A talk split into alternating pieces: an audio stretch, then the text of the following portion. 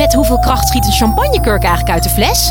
Ja, het is feest bij Quest. Al twintig jaar serieus leuk, met nieuwsgierige vragen en antwoorden uit de wetenschap. Zo maken we Nederland elke dag een stukje slimmer. Nu in de winkel en op Quest punt n l.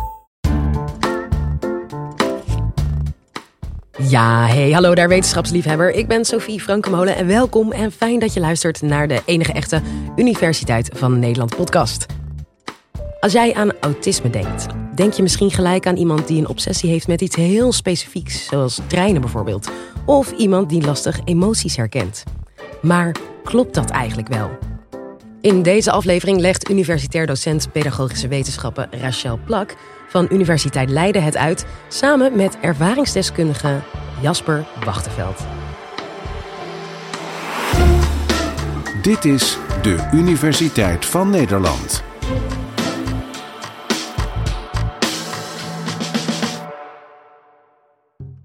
Over mensen met autisme bestaan veel vooroordelen en misvattingen. Zo zouden ze weinig emoties hebben en geen empathie of humor. Ze zouden liever alleen zijn dan met anderen. En zo kan ik nog wel even doorgaan. Hoe komt het toch dat deze hardnekkige misvattingen blijven bestaan over autisme? Nou, het helpt in ieder geval niet als autistische mensen in films en series op die manier worden weergegeven. Denk bijvoorbeeld aan Rain Man en Sheldon in The Big Bang Theory. Penny, Penny, Penny. Sheldon, what is it? Leonard's asleep. Personages worden weergegeven als mensen met uitzonderlijke talenten aan de ene kant, maar die aan de andere kant nauwelijks in staat lijken om te communiceren met anderen. Is dat nou wat autisme is? Nee. Maar wat is autisme dan wel? Nou, dat is nog een best lastige vraag om te beantwoorden. Vanuit het wetenschappelijk oogpunt komen we steeds meer te weten over autisme, maar er zijn ook heel veel aspecten waar we nog maar weinig van weten. In dit college neem ik je mee in wat we wel weten. En dat ga ik niet alleen doen, maar samen met ervaringsdeskundige Jasper Wagteveld. Ja, mijn naam is Jasper Wagteveld. Ik ben uh, inmiddels veertig jaar. Ik heb achtentwintig jaar een autisme-diagnose. En in de loop van de jaren zijn ongeveer uh, honderd hulpverleners zijn op mij losgelaten. Alle methodieken en eigenlijk al die ervaringen samen met een opleiding tot ervaringsdeskundige heeft mij gemaakt tot wat ik nu ben en wat ik nu in het dagelijks leven doe. Dus uh, hartstikke leuk om hier aan bij te dragen. Laat ik eens bij het begin beginnen. Autisme is vanaf de geboorte aanwezig en komt voor bij kinderen en volwassenen. Naar schatting heeft ongeveer één procent van de Nederlandse bevolking autisme. één procent klinkt misschien weinig, maar dat gaat dus over best veel mensen. Het zou dus goed kunnen dat jij iemand in de omgeving hebt met autisme. Bijvoorbeeld in een familie, de buurman of de leerkracht van je kind. En de meeste mensen met autisme hebben een gemiddeld tot hoog intelligentieniveau. En een kleinere groep heeft naast autisme ook een verstandelijke beperking. Jasper, zou je ons uit kunnen leggen wat autisme voor jou betekent? Autisme betekent voor mij eigenlijk twee dingen. Ik heb, zoals het zo mooi heet, een disharmonisch intelligentieprofiel. Dat betekent dus dat ik op een andere manier kan praten dan ook mijn acties kan doen. Mijn praten is veel beter ontwikkeld dan de wijze waarop ik acties kan uitvoeren. En het tweede ding wat er bij mij heel erg aan de hand is, is dat het een andere manier van informatieverwerking is. Dus informatie komt anders bij mij binnen. Um, en dat betekent dat ik daar de, me dus bewust van ben, maar dat ik altijd de koppeling moet maken. Iets moet aanzetten in mijn hoofd om die uh, schakering te maken tussen uh, de informatie die binnenkomt en de, de informatie zoals die daadwerkelijk bedoeld is. Uh, een heel mooi voorbeeld is dat ik ooit eens een keertje ergens werkte en toen vroeg een leidinggever naar mij: Jasper, kun je koffie halen? En later kwam die persoon terug en die zei: Hè, ik had je toch gevraagd om koffie te halen? Nee, je hebt aan mij gevraagd, kun je koffie halen?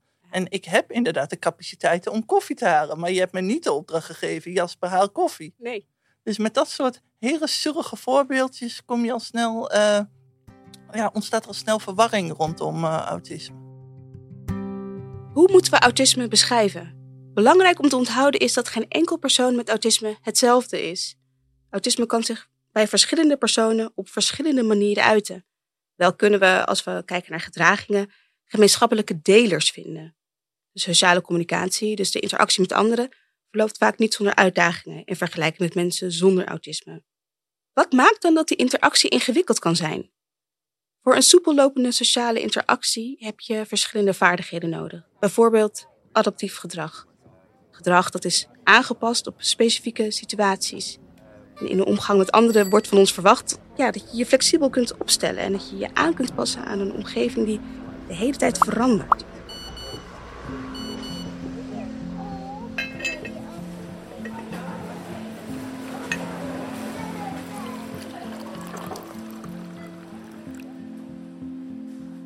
Een heel mooi voorbeeld is in de, in de coronatijd die achter ons ligt. Ik was altijd gewend om de uh, schakeling te maken tussen uh, werk en thuis. En daarvoor had ik net die rit van Zwolle naar Kampen had ik nodig om eventjes de knop om te zetten. Vervolgens kwamen we door corona kwamen thuis te werken. En uh, ik krabde dus mijn laptop dicht als ik klaar was met werk. En ik sputte naar beneden. En vervolgens merkte ik dat het me gewoon niet lukte om de aansluiting te vinden bij mijn gezin. Ik was gewoon puur aan het zenden, aan het praten. En eigenlijk niet echt aan het reageren op wat er gebeurde in mijn gezin. Dus ik, ik had het een paar keer meegemaakt. En ik denk van, goh, wat gek. En uh, toen ben ik voor mezelf dus de, de hack gaan verzinnen. Van, ik ga gewoon, ik krap de laptop dicht.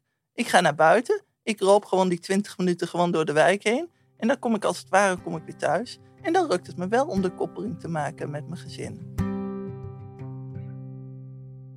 Daarnaast is voor sociale interactie het nodig om je goed te kunnen verplaatsen in een ander. Mensen met autisme kunnen hier meer moeite mee hebben dan mensen zonder autisme. Een andere gemene deler is dat autistische mensen zich erg kunnen interesseren voor bepaalde onderwerpen en daar heel erg in op kunnen gaan. De meest stereotype voorbeelden zijn bijvoorbeeld treinen, computers, postzegels. Maar de interesses kunnen echt overal overgaan. Bijvoorbeeld lezen of dieren, wat dan ook. Als jong kind had ik bijvoorbeeld een absurde interesse voor uh, voetbal. Ik, uh, dus er zijn bijvoorbeeld nog videobeelden dat ik het, uh, het elftal van Denemarken onder eenentwintig uit mijn hoofd kan opdreunen op een podium. Haha, leuk, autisme. Um, maar dat heb ik nu helemaal niet meer. Ik heb wel dat ik... Het verschilt wel, uh, de, de hyperfocus die je op iets hebt. Ik heb het nu bijvoorbeeld heel erg op bepaalde games. Daar kan ik heel erg in ontspannen. En dus daar kan ik ook heel erg in, uh, in opgaan. En ook allerlei informatie of opzoeken op YouTube en noem het maar op. Maar ik heb het bijvoorbeeld ook met vakanties. Als ik een vakantie moet boeken, dus dan wordt dat voor mij zo ongelooflijk groot. Dat ik echt vierendertig tabbladen heb openstaan. En de echte drie, het begint binnenkort weer. Uh, ik ga er weer drie weken voor zitten iedere avond. En allerlei mogelijke opties. En dan, ja, en dan is het zo moeilijk om... zeg maar, dus dat te trechteren tot een paar opties. Dus uiteindelijk komt het er dan op neer, na een paar fikse ruzies met mijn vrouw, want dat, dat gebeurt ook altijd wel, um, dat ik dan uiteindelijk zeg van, nu ga ik gewoon boeken, maar dat kan het ook wel vier, vijf uur in de nacht worden. Ja, precies. Omdat ik al die opties maar tot het laatste moment wil openhouden. Daarnaast kunnen prikkels anders, heviger of juist minder hevig binnenkomen. Bijvoorbeeld geluiden die heel hard binnen kunnen komen, waardoor iemand helemaal overprikkeld kan raken. Of juist het tegenovergestelde kan zijn. Prikkels zoals kou komen minder hevig binnen bijvoorbeeld. Zo kan het zijn dat iemand in hartje winter een korte broek aantrekt en de kou niet voelt. Herken jij deze gemene deler, Jasper? Uh, ik herken dat zeker en ik merk ook dat het ook in verschillende levensfases een verschillende prikkelgevoeligheid met zich meebrengt. Ik ben bijvoorbeeld nu heel erg gevoel voor licht. Dus ik ben heel erg blij dat we nu in een donkere studio zitten. Heel fijn qua daglicht. Maar ik merk ook bijvoorbeeld een prikkel voor, uh, voor geluid. Ik stapte toen net... Ik was jaren niet in Amsterdam geweest. Ik stap uh, uit de auto. En ik denk, wat? Ik wilde eigenlijk meteen weer uh, veilig de provincie inrijden. Uh, dat is toch wat rustiger dan hier. Een stuk rustiger, denk ik. Ja, ja. En wat doet dat dan met je als al die prikkels dan in één keer binnenkomen? Als je autisme hebt en een vrij redelijk I Q, dus dan kun je daar ook uh, mee uh, adapten, zeg ik altijd mee, goed Engels. Hè? Dus, dus dan weet je, dus dan moet ik voor mezelf de koppeling maken. Ja, Jasper, je bent nu in Amsterdam. Je kunt hopelijk na negentig minuten kun je weer weg. Dus dit is overzichtelijk. Dus hoppakee. Ik heb ook wel eens te maken met onderprikkeling, maar dat was vooral werkgerelateerd. Want ik heb een hele lange zoektocht gehad naar de juiste baan voor mij. En dan werd ik zeg maar onderprikkeld. En uh, dus dat betekende dat ik niet goed tot wasdom kwam. En dan was het niveau zeg maar van, nou Jasper, als je dit nog ineens kunt, dan gaat hij weer niet het volgende doen. Terwijl ik het volgende waarschijnlijk wel heel goed ja, in was precies. geweest. Ja. Maar je moet mij niet simpel iets laten archiveren of zoiets, want dat vind ik heel boring. Nou, over het algemeen kan gezegd worden dat deze zaken leiden tot meer moeilijkheden in het contact met anderen. En dit komt door een andere manier van het verwerken van binnenkomende informatie. Het samenvoegen van verschillende soorten informatie en het filteren van informatie en daarnaast het geven van betekenis aan deze informatie verloopt anders dan bij mensen zonder autisme. Er zijn mensen die weinig tot geen probleem ervaren met hun autisme in het dagelijks leven. Eventueel met wat aanpassingen hier en daar. Bijvoorbeeld dat je van jezelf weet dat je overprikkeld raakt van drukke feestjes en hier rekening mee houdt. Maar er zijn ook mensen die veel last hebben van hun autisme en daarbij hulp of begeleiding nodig hebben. Het gaat erover, kijk, als je autisme hebt, je hebt bepaalde dingen die je kunt leren. En dat is voor een belangrijk deel afhankelijk van je intelligentie, maar ook van je opvoeding, van al dat soort facetten. En je hebt gewoon een deel wat helaas nooit zal lukken. Het zal geen positieve psychologie zijn, maar het is wel echt zo. Sommige dingen gaan nooit lukken als je autisme hebt. En als je dat gewoon helder voor jezelf in beeld hebt, eigenlijk, ik noem dat altijd dat je een bijsluiter voor jezelf hebt gemaakt, mm-hmm. Dan kun je eigenlijk een heel mooi, waardevol leven leven met autisme. Tot nu toe hebben we vooral aandacht gehad voor dingen en situaties waar mensen met autisme tegenaan kunnen lopen. Maar dat wil niet zeggen dat er niet ook sterke kanten zijn.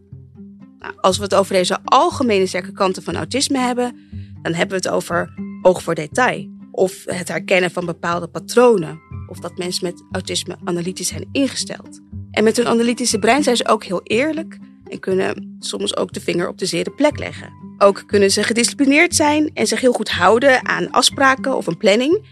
En daardoor worden autistische mensen als loyaal en betrouwbaar beschreven. Jasper, hoe denk jij hierover?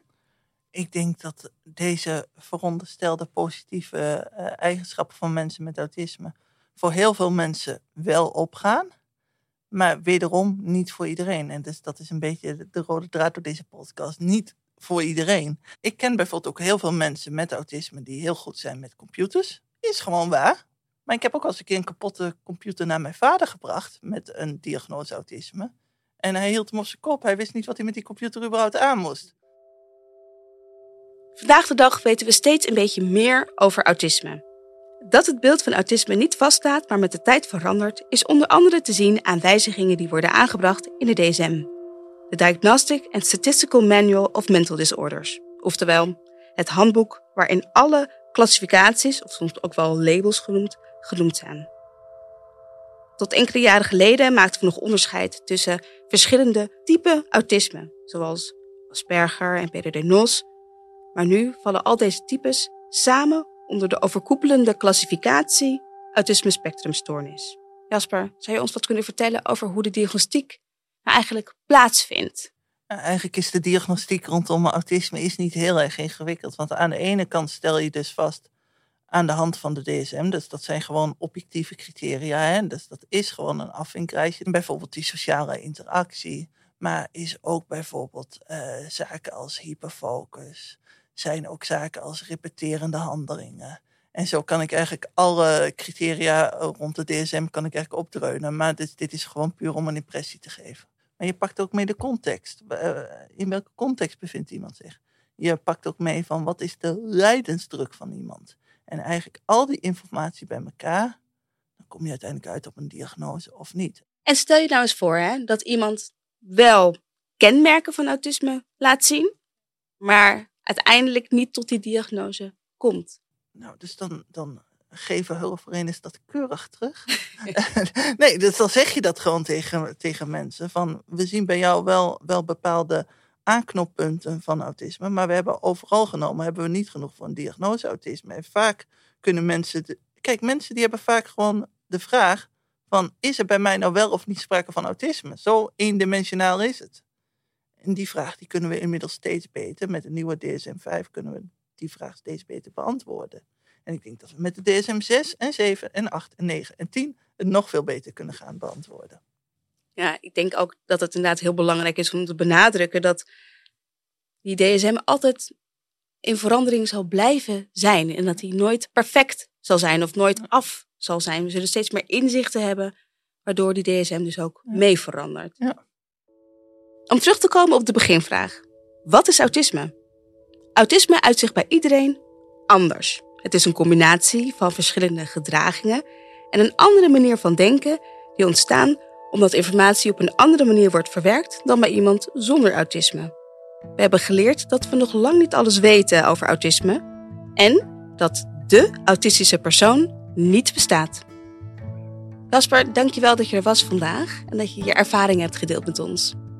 Dankjewel, genoegen was van uh, geheel van mijn kant en uh, jonge wetenschappers zoals jij geven mij uh, enige hoop voor de toekomst. Dankjewel.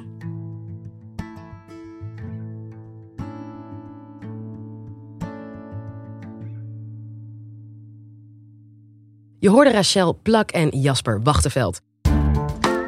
Vond je dit nou een interessant college? Word dan vriend van de show.